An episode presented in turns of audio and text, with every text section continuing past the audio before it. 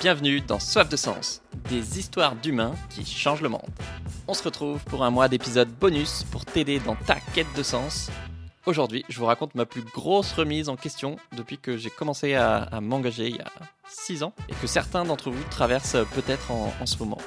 J'avais fait une interview sur Brut et j'avais reçu beaucoup de critiques du style euh, ouais, euh, arrête avec les micro-engagements, euh, ça suffit pas, ça dépolitise tout et ça fait le jeu des multinationales des critiques qui m'avaient euh, touché, euh, tout simplement parce qu'il y a une part de vérité, et qui à terme ont conduit à la création de ce podcast euh, Soif de Sens. Et donc, à l'époque, j'avais fait une série de trois vidéos sur ma chaîne YouTube que je vous ai compilées et mises bout à bout dans ce podcast bonus, juste pour vous, sur cette remise en question personnelle et sur cette opposition récurrente entre les micro-engagements, donc plutôt colibri, et de l'autre côté les actions plus militantes pour changer le système le tout avec euh, bah du vécu et des arguments que euh, j'ai rarement, voire jamais entendu ailleurs. Donc j'espère que ça vous aidera si c'est quelque chose qui, qui, vous parle et sur lequel vous posez plein de questions. Je vous souhaite une très bonne écoute et je vous dis à la semaine prochaine. Ciao Il y a quelques semaines, je me suis fait défoncer dans les commentaires sur Internet sur les limites des actions individuelles. Que ça sert à rien, ça sert les intérêts euh, des lobbies, du gouvernement, etc. C'était après que le média Brut a fait une vidéo sur changer le monde en deux heures, où je parle de moyens d'agir à son échelle, de Lilo, Ecosia, donner son sang, etc. Je te mets la vidéo ici. Du coup, je suis ravi de te proposer une série de trois vidéos sur cette guerre entre action individuelle versus action collective entre les petits pas des colibris et les révolutionnaires qui veulent changer le système. La première vidéo d'aujourd'hui, c'est sur comment ces critiques m'ont fait prendre conscience de plusieurs limites des actions individuelles. À l'inverse, la deuxième vidéo sera ma réponse à ces critiques, là où je trouve qu'ils euh, ont complètement craqué leur slip, là où je suis pas d'accord avec eux et pourquoi c'est facile de dénigrer l'action individuelle et pourquoi on sous-estime son impact. Et la troisième vidéo sera sur cette opposition avec un peu plus de recul et de dézoom qui monte en puissance entre agir à son échelle versus changer le système. Et justement, comment est-ce qu'on pourrait mieux articuler les deux plutôt que de se mettre des bâtons dans les roues les uns les autres? Donc pour commencer, voici quatre critiques des actions individuelles et ce que ça m'a appris. Number one, les petits pas, ça suffit pas. Bah, on est d'accord J'ai jamais dit le contraire. Et en même temps, à force de te proposer principalement des moyens d'agir toi à ton échelle, j'ai peut-être involontairement sous-entendu, parfois, hein, pas tout le temps, que euh, les entreprises et les États n'avaient pas une énorme responsabilité euh, dans l'histoire, euh, alors que évidemment que c'est le cas. Donc, pour clarifier les choses une bonne fois pour toutes, agir à son échelle, c'est génial et c'est nécessaire. Mais effectivement, c'est pas suffisant. Il faut aussi aller plus loin. Pendant que toi tu tries tes déchets et que tu baisses ton chauffage, il y a des dizaines de mecs en costard cravate qui signent des accords qui réduisent à néant tous les efforts que tu as pu faire. Faudrait rapidement arrêter de s'en foutre. C'est pour ça que maintenant je te parle beaucoup plus souvent d'actions individuelles et collective. Alors je le faisais déjà, mais j'ai envie de le faire plus souvent, comme tu as pu le remarquer récemment avec l'affaire du siècle, où on attaque l'État en justice, avec le nettoyage de la Société Générale, donc de la désobéissance civile contre les énergies sales, ou encore avec le JTR qu'on fait avec d'autres youtubeurs engagés. Critique number two. Tu fais le jeu des grandes entreprises et du gouvernement. La critique est que indirectement, le micro-engagement pourrait servir l'intérêt des lobbies, des industriels, des grandes entreprises, et du pouvoir en place. Parce que l'action individuelle les remet pas vraiment en question, en tout cas pas assez, alors que c'est eux les principaux responsables. Comme un magicien, les actions individuelles détourneraient ton attention du vrai problème et des vrais responsables. Oh, vous devriez mieux trier vos déchets, monsieur le citoyen, alors que pendant ce temps-là, l'industrie des énergies fossiles reçoit des chèques énormes des gouvernements. Euh, foutage de gueule. Du coup, j'ai fait plus attention à ça ces derniers mois et j'avais jamais réalisé à quel point c'est une stratégie fréquente des euh, politiques ou des industriels, des, des, grandes entreprises, de mettre uniquement la responsabilité sur le citoyen, sur nous. Alors je vois pas du tout le problème de dire aux gens qu'il faut se bouger, mais euh, pas pour te déresponsabiliser toi, État ou grande entreprise. Ça, euh, non en fait. C'est comme Coca qui dit dans le cache investigation que je t'avais résumé, les gens qui jettent nos bouteilles plastiques par terre, c'est vraiment des citoyens irresponsables, alors que c'est quand même Coca qui a viré le système de consignes d'économie circulaire euh, très écolo et qui l'a remplacé par des bouteilles en plastique jetables dans plusieurs pays. Voilà. Donc cette critique-là, que je puisse faire le jeu des principaux euh, responsables du réchauffement climatique notamment, ça m'a fait bien chier.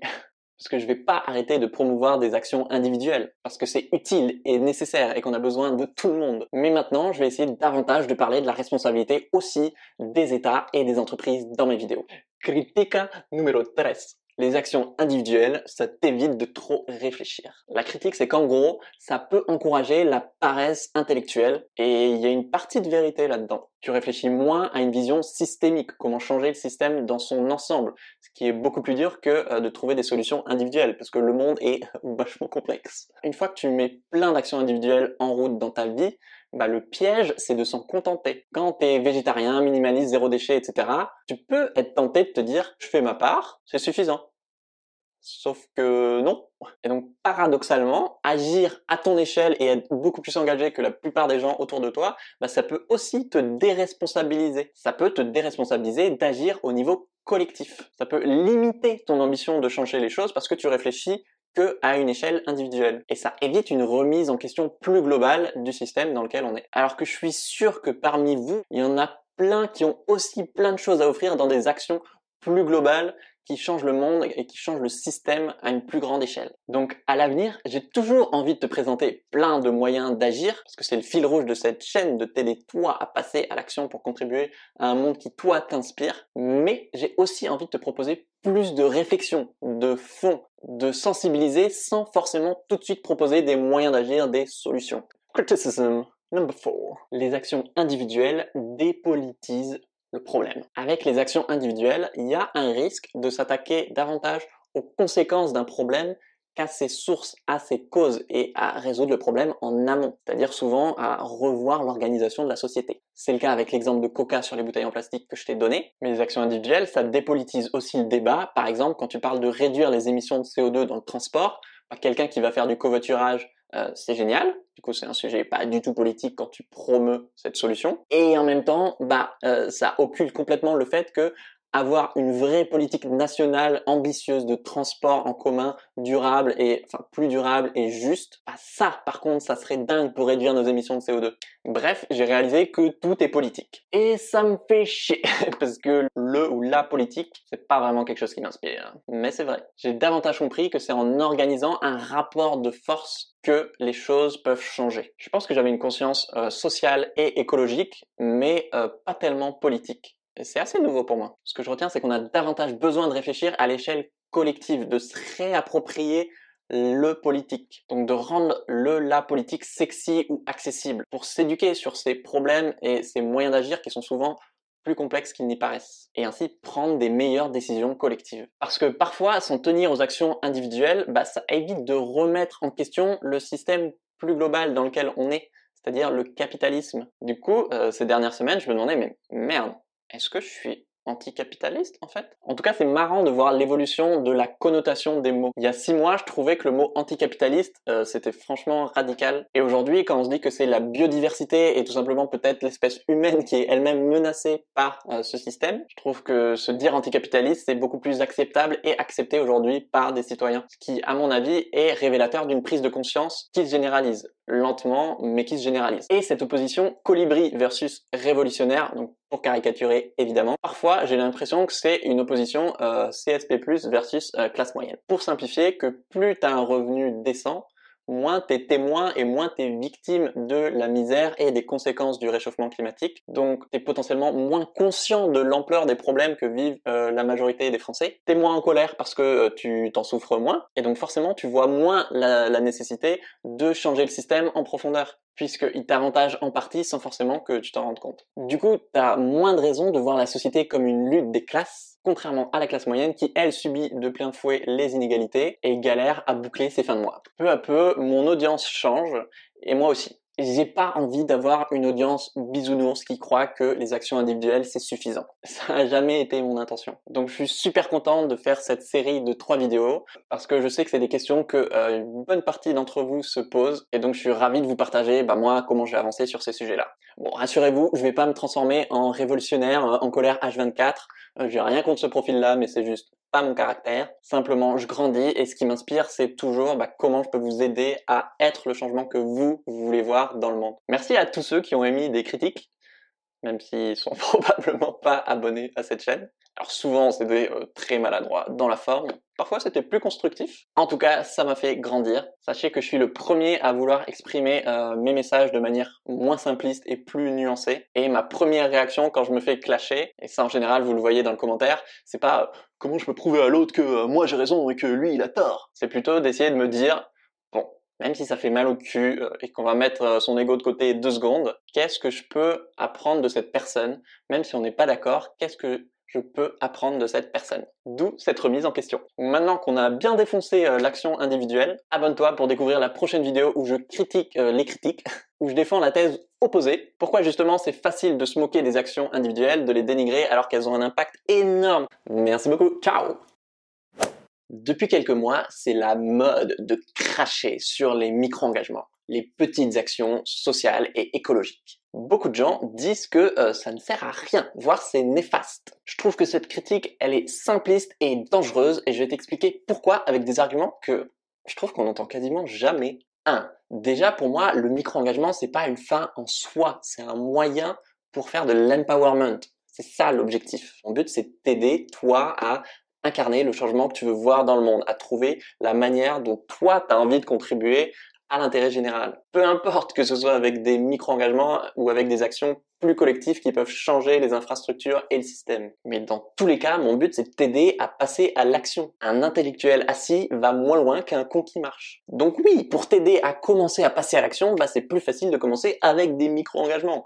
Parce que la marche à franchir, elle est moins haute. À ton avis, il y a plus de gens qui vont passer à l'action si je te dis vas-y, on va tester le minimalisme et donner notre sang, ou si je te dis, vas-y, on va bloquer une mine de charbon en Allemagne et s'impliquer en politique. Après, on peut ne pas être d'accord sur le choix de l'objectif. Ça, je l'entends parfaitement. Mais quand on sait que 3 Français sur 4 ont envie d'agir mais ne le font pas, il y a quand même un gros besoin d'aider les gens au démarrage à passer à l'action. Deux, le deuxième avantage des micro-engagements et du passage à l'action, c'est de te faire vivre une expérience. Moi, souvent, ce qui m'intéresse le plus, c'est pas l'impact que euh, ton micro-engagement a sur le monde, c'est l'impact que ton micro-engagement a sur toi. Et ça, on en parle assez peu. C'est comment le fait de faire une maraude où tu distribues des repas à des personnes sans abri, ça va questionner ta relation aux personnes dans la rue et aux inégalités. C'est comment le fait de contribuer à écrire des articles sur Wikipédia, ça t'aide à prendre confiance en toi. Ou comment le fait de faire du tri dans tes vêtements et de le donner à Emmaüs, bah ça t'interroge sur la surconsommation et pourquoi t'achètes autant de choses dont t'as pas besoin et t'aider à identifier ce qui est essentiel pour toi dans ta vie. Toutes ces nouvelles expériences, elles t'aident à sortir de ta bulle. C'est une sorte de développement personnel. Tu rencontres des gens différents de toi, tu découvres des problèmes de société que tu connaissais peu ou pas beaucoup, ça veut dire la même chose. tu apprends à mieux te connaître. Tu te fais des potes, tu développes un esprit citoyen. Tu te rends compte que t'es pas tout seul à trouver que le monde y tourne pas rond et à avoir envie d'agir. Tu te rends compte que tu as le pouvoir d'aider les autres, d'agir pour la planète. Alors ça, c'est un truc de dingue. C'est ces micro-engagements, ces expériences qui permettent de te connecter à une armada d'ONG, de citoyens, de mouvements qui eux aussi veulent construire un monde plus juste et plus durable. Ça peut même t'aider à trouver ta voie professionnelle. Donc, on peut pas seulement regarder un micro-engagement à l'instant T et dire Ok, ouais, tu as ramassé trois déchets dans la rue, euh, l'impact c'est peanuts. Non, faut aussi prendre en compte que chaque micro-engagement, il te transforme toi, il t'aide à grandir. Et donc ça peut avoir un impact sur toutes les autres actions que tu vas mener dans ta vie. D'ailleurs, je trouve ça naïf de croire qu'on peut changer le système sans se changer nous-mêmes. On parle comme si on était euh, dissocié de la société. Mais euh, c'est faux. la société, c'est la somme de nous tous. On baigne dedans, on en fait partie. Alors, une toute petite partie, certes, mais euh, c'est comme ton petit doigt, il fait partie de toi. Donc, si tu changes, oui, la société change. Certes, un tout petit peu, mais elle change. Et clairement, les États et les entreprises ont une grande responsabilité dans les problèmes sociaux et écologiques. Euh, mais nous aussi, bordel. Il y a un moment, il faut se regarder dans le miroir. Hein. Surtout en tant que citoyen d'un pays riche comme la France. Ça vaut aussi pour nos potes euh, belges, suisses, canadiens, etc. Si tout le monde consommait comme des Français, il nous faudrait trois planètes.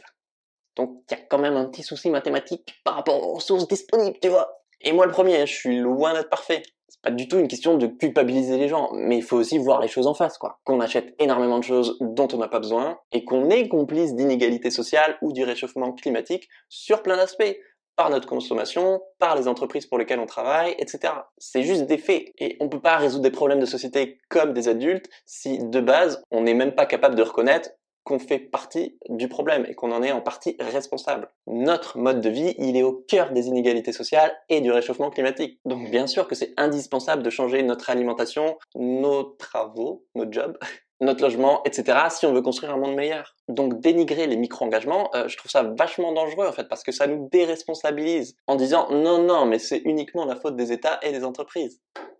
Bah non. Des fois, c'est un peu euh, la facilité de ne pas se remettre en question soi et de justifier le fait qu'on fait rien. On fait partie du problème et on fait aussi partie de la solution. Et c'est ça qui est cool. 3. Le micro-engagement, c'est pas suffisant. Ça, c'est the critique number one. Va dire ça aux millions de bénéficiaires des bénévoles et du travail des associations, par exemple. Donc non, désolé, il n'y a pas de seuil à partir duquel euh, ça vaut le coup d'agir ou pas. Ou alors ce seuil, il est personnel et dans ce cas, euh, t'as pas à l'imposer aux autres. Pour moi, oui, sauver la vie d'une personne en donnant son sang en 45 minutes, ça change le monde. À une toute petite échelle, euh, certes, mais à l'échelle de cette personne, bah, ça peut changer toute sa vie. Et c'est pas un impact insuffisant pour ne pas le faire. Bien sûr que ça ne doit pas empêcher d'être plus ambitieux. Ce qui me gêne beaucoup, c'est que le fait qu'un micro-engagement, ça n'ait pas assez d'impact, c'est souvent un prétexte, du coup, à ne rien faire. Donc, prôner un changement radical, je suis carrément pour mais lance des pistes alors, propose des moyens d'agir. Parce que ce qui est bisounours, c'est de croire que les choses vont changer si on fait rien. Et selon moi, une femme qui va être végétarienne, minimaliste, zéro déchet, etc., elle va avoir beaucoup plus d'impact que quelqu'un qui a des idées révolutionnaires qui parle beaucoup mais qui fait pas grand chose concrètement. Je caricature évidemment, mais t'as compris. Depuis 4 ans, je reçois des tonnes de messages de lecteurs et d'abonnés qui me racontent comment les micro-engagements ont changé leur vie, celle de leur entourage, et surtout celle des gens qu'ils ont aidés, qu'ils ont changé de carrière pour travailler dans l'environnement, qui consomment beaucoup moins et protègent la planète grâce au minimalisme. Ou pas plus tard que mercredi, là j'étais à Bruxelles et je suis tombé sur une lectrice qui s'est engagée en politique et travaille maintenant pour une députée européenne. Parenthèse, oui, bien sûr que j'ai un titre provocateur quand le nom de ma chaîne s'appelle Changer le monde en deux heures, je cherche un peu la merde. Mais il y a énormément de gens à qui ça parle justement parce qu'ils se sentent souvent incapables d'agir à leur échelle et que mon but c'est justement de les aider à commencer à passer à l'action. Donc les micro-engagements, évidemment que ça suffit pas, mais ils sont indispensables et super utiles. Et surtout, en fait, ça peut être un tremplin vers des actions plus collectives qui changent le système. Perso, j'aurais jamais commencé à m'impliquer dans des actions de plus grandes envergures si j'avais pas commencé par des petites choses. Et à aucun moment je me suis dit ah, ah bah ça y est, il y a plus rien à faire. Euh, ça suffit largement ce que je fais, il n'y a pas besoin d'aller plus loin. Parce que l'action collective, bah, c'est pas pour tout le monde, surtout au début. Ça peut faire peur, c'est plus militant, c'est plus politisé, ça demande d'être mieux informé, c'est des sujets forcément plus complexes parce que macro, et c'est aussi, ça demande plus de courage, faut le dire, ça demande plus de prise de risque. Donc évidemment qu'il y a plein de gens qui se disent c'est pas pour moi, et il y a aussi beaucoup moins d'opportunités d'agir pour les gens. Forcément, on a moins de leviers pour agir sur le gouvernement et sur Total que pour euh, modifier ton quotidien. Donc pour toutes les personnes qui sont pas prêtes à faire des actions militantes, bah, les micro-engagements c'est génial et ça leur permet de leur, faire prendre conscience de tout ce qu'elles ont à offrir au monde. Et si des millions de citoyens deviennent acteurs à leur échelle, bah, est-ce que après ce sera pas beaucoup plus facile de faire pression sur les États et les gouvernements? Bah si. Alors oui, je sais qu'on n'a pas beaucoup de temps, mais quand même.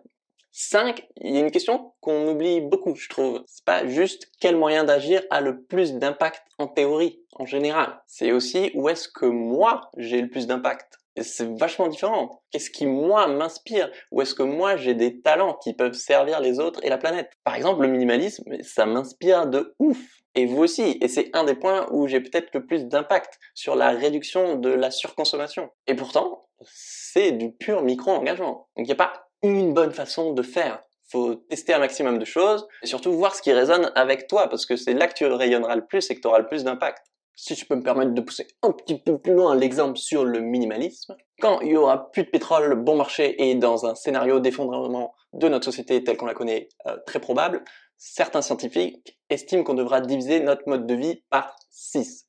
Dans ce cas-là, tu te doutes bien que tu es vachement content de t'être mis au minimalisme avant que ça arrive. Donc il y a clairement un enjeu aussi d'accompagner les gens au niveau individuel bah, à vivre toutes les grandes transformations qu'on va vivre dans les années à venir, à les aider à vivre dans ce nouveau monde qui va arriver euh, de gré ou de force. 6. Mépriser les micro-engagements, parfois c'est un peu une réaction d'enfant gâté. Quoi que tu présentes comme moyen d'agir, il y a des gens qui vont dire « Ouais mais c'est peanuts, ça, sert à rien ». Mais en fait, euh, tu croyais qu'on allait changer le monde en deux heures? C'est sûr, c'est facile d'avoir le beau rôle sans mouiller la chemise, de dire ah non, euh, ça, ça a pas assez d'impact en fait. Mais à ce moment-là, rien n'est assez. Sur l'affaire du siècle, où on a attaqué l'État en justice pour inaction face au changement climatique, il y a plein de gens qui ont dit non, mais en fait, euh, le vrai problème, c'est la Chine. La France, c'est peanuts dans les émissions de CO2 mondiales. Bah, ok, mais dans ce cas, on fait rien, en fait. Il y a toujours une échelle plus grande. C'est comme si quelqu'un trouvait un remède au cancer du sein, et toi, tu dis, ouais, mais il y a des milliards de personnes qui souffrent d'autres cancers. Bah, euh, oui, mais c'est ouf quand même, et faut bien commencer quelque part. Et dénigrer les micro-engagements, je trouve que des fois, ça renvoie le message que on veut tout tout de suite, euh, sans effort, sans se remettre en question, en claquant des doigts. Mais ça marche pas comme ça. Il faut du temps pour changer les choses. Et il faut mouiller le maillot. Changer le monde, pour moi, c'est comme euh, faire de la muscu. Si tu veux des résultats, bah, il n'y a pas de secret. Hein. Faut aller à la salle euh, régulièrement et dans la durée. Tes abdos, ils vont pas apparaître par magie. Mais par contre, c'est clair que tu vas avoir des abdos si tu vas régulièrement. Et on sous-estime l'impact de petites actions répétées dans la durée et encore plus si elles sont faites par un grand nombre de personnes. Ce que tu manges, pour qui tu travailles, à qui tu donnes ton argent, etc., ça transforme la société. Et à chaque fois que tu fais des micro-engagements, bah, tu plantes des graines pour construire un monde plus juste et plus durable. Alors, elles vont peut-être pas toutes pousser, mais sur le lot, il y en a clairement qui vont pousser. Donc, cumuler des milliers de micro-engagements dans ta vie, bah oui, ça change le monde. En quatre ans, j'ai eu l'immense chance d'aider des milliers de personnes à agir à leur échelle. Mais t'imagines en 40 ans? Alors que, enfin, je suis un mec lambda, quoi. Et c'est pareil pour toi tu peux avoir un impact de malade. Je trouve qu'on sous-estime énormément l'impact que chacun d'entre nous peut avoir sur le monde. C'est long une vie, hein t'as le temps de faire quand même pas mal de choses. Hein. T'as le temps d'inspirer des dizaines, des centaines, des milliers de personnes. T'as le temps de montrer l'exemple et d'être le changement que t'as envie de voir dans le monde. À condition de le décider. Et de le faire au quotidien.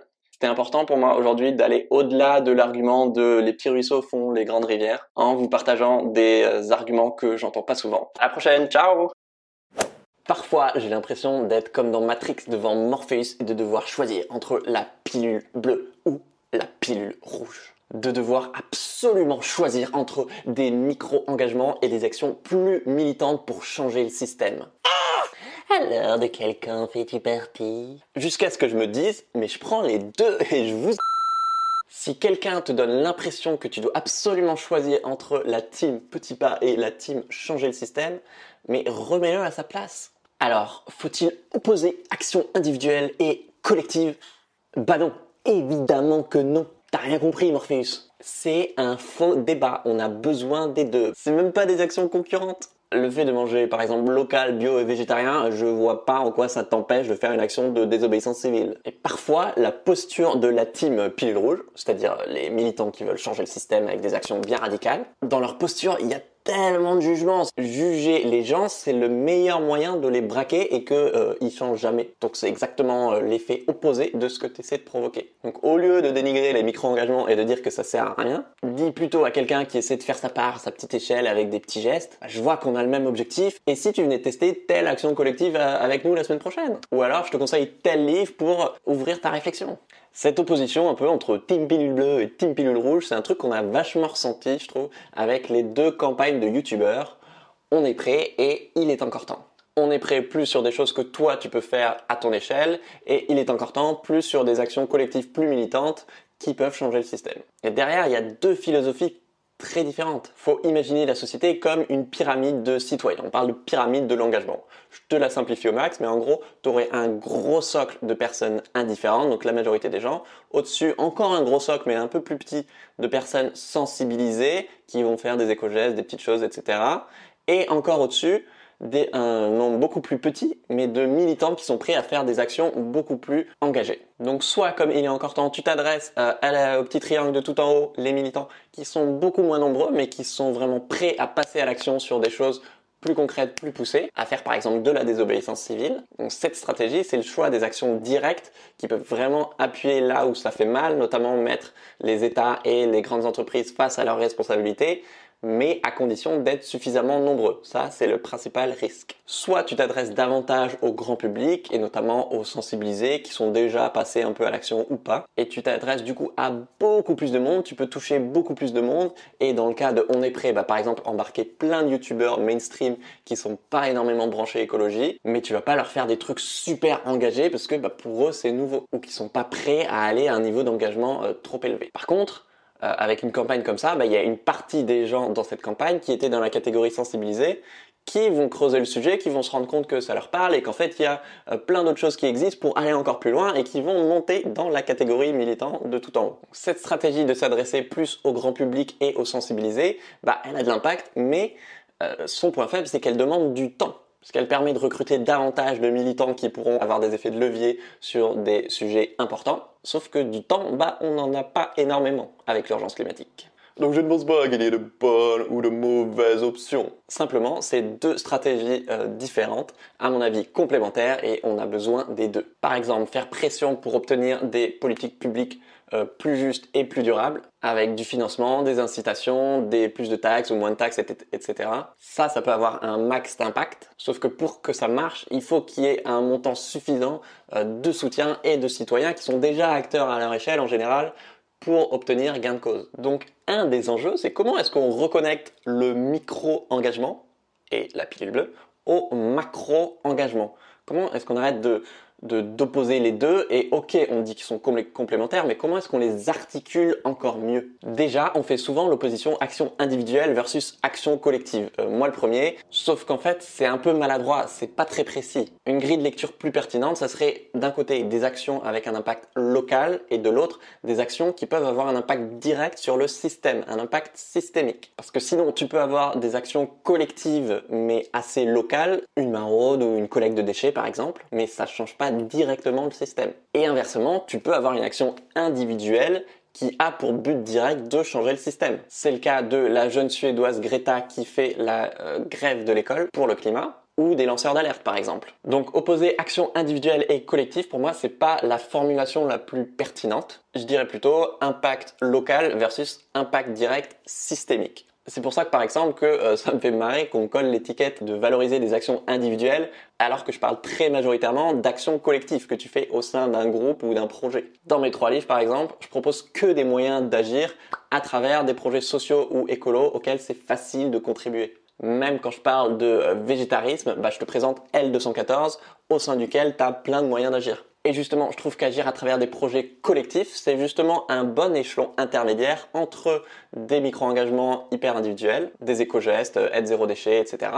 et des actions euh, vraiment militantes pour changer le système. Parce que quand un projet propose un micro-engagement, par exemple Yuka où tu vas scanner euh, les produits alimentaires pour savoir s'ils sont bons ou mauvais pour ta santé dans ton supermarché et après décider la plupart du temps de boycotter ceux qui sont mauvais pour ta santé, individuellement c'est juste un boycott. Mais comme tu contribues à un projet et que ce projet, bah, il peut grossir, aujourd'hui, il y a 8, 8, millions d'utilisateurs sur Yuka, c'est dingue, félicitations à toute la team si vous passez par là. Bah, du coup, c'est juste plus euh, des petits citoyens par-ci par-là qui boycottent des produits. Non, c'est 8 millions de personnes qui peuvent peser sur les gros industriels. Et depuis quelques mois, bah, comme par hasard, t'as plein de campagnes qui fleurissent, euh, et tant mieux, de marques qui présentent leurs produits sans conservateur, sans additifs, etc.